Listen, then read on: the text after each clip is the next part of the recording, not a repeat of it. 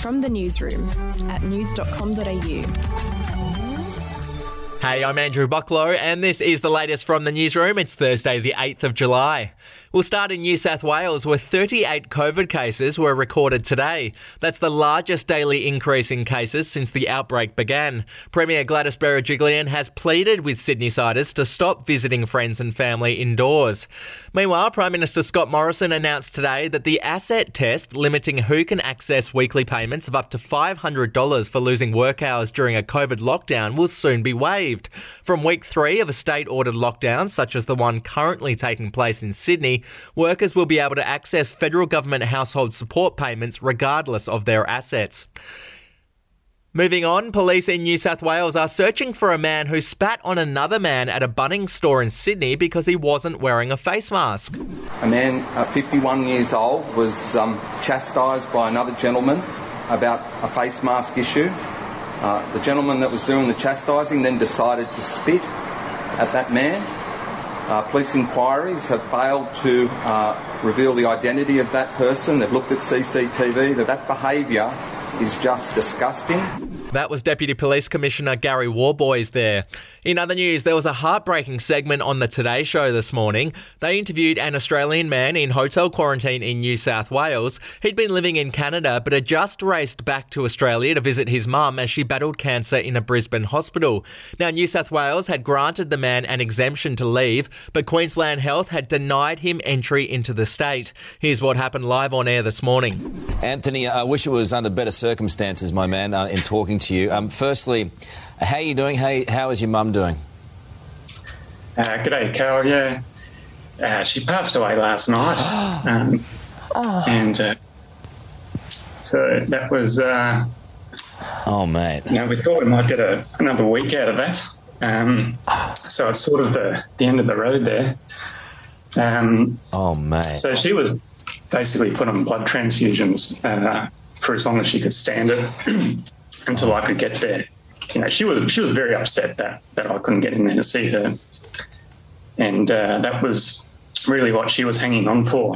To sport, the football world was disgusted by a juvenile act during England's victory over Denmark in the Euro 2020 semi final. A fan allegedly shone a laser pointer in the Danish goalkeeper's eyes as he tried to stop a penalty kick from Harry Kane in extra time. Now, he did manage to stop the penalty, but Kane quickly scored from the rebound.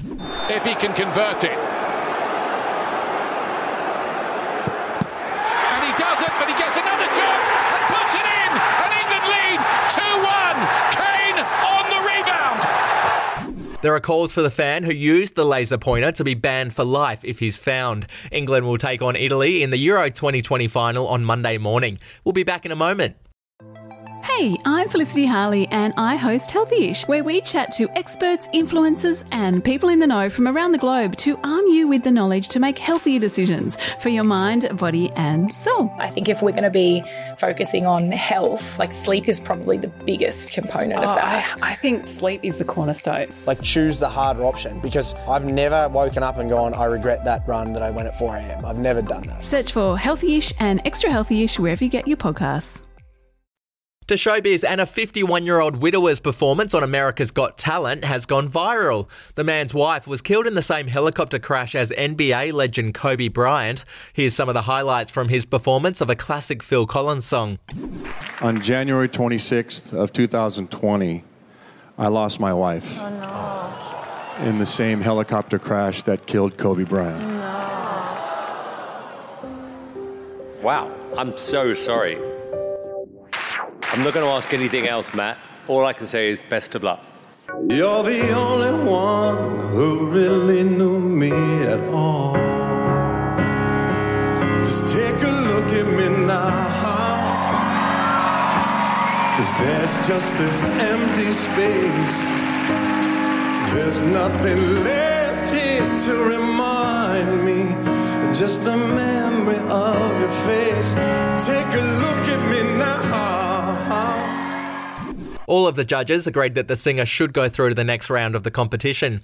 And finally, the salaries of some of the Marvel stars have been revealed.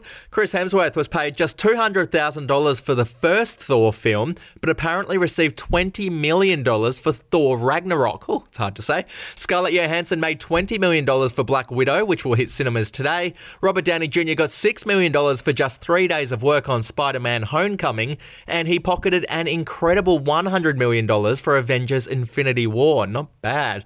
If you want news.com.au with fewer ads and member awards, get news.com.au premium today at news.com.au forward slash premium membership. That's it from the newsroom. We'll be back with another update on Friday morning.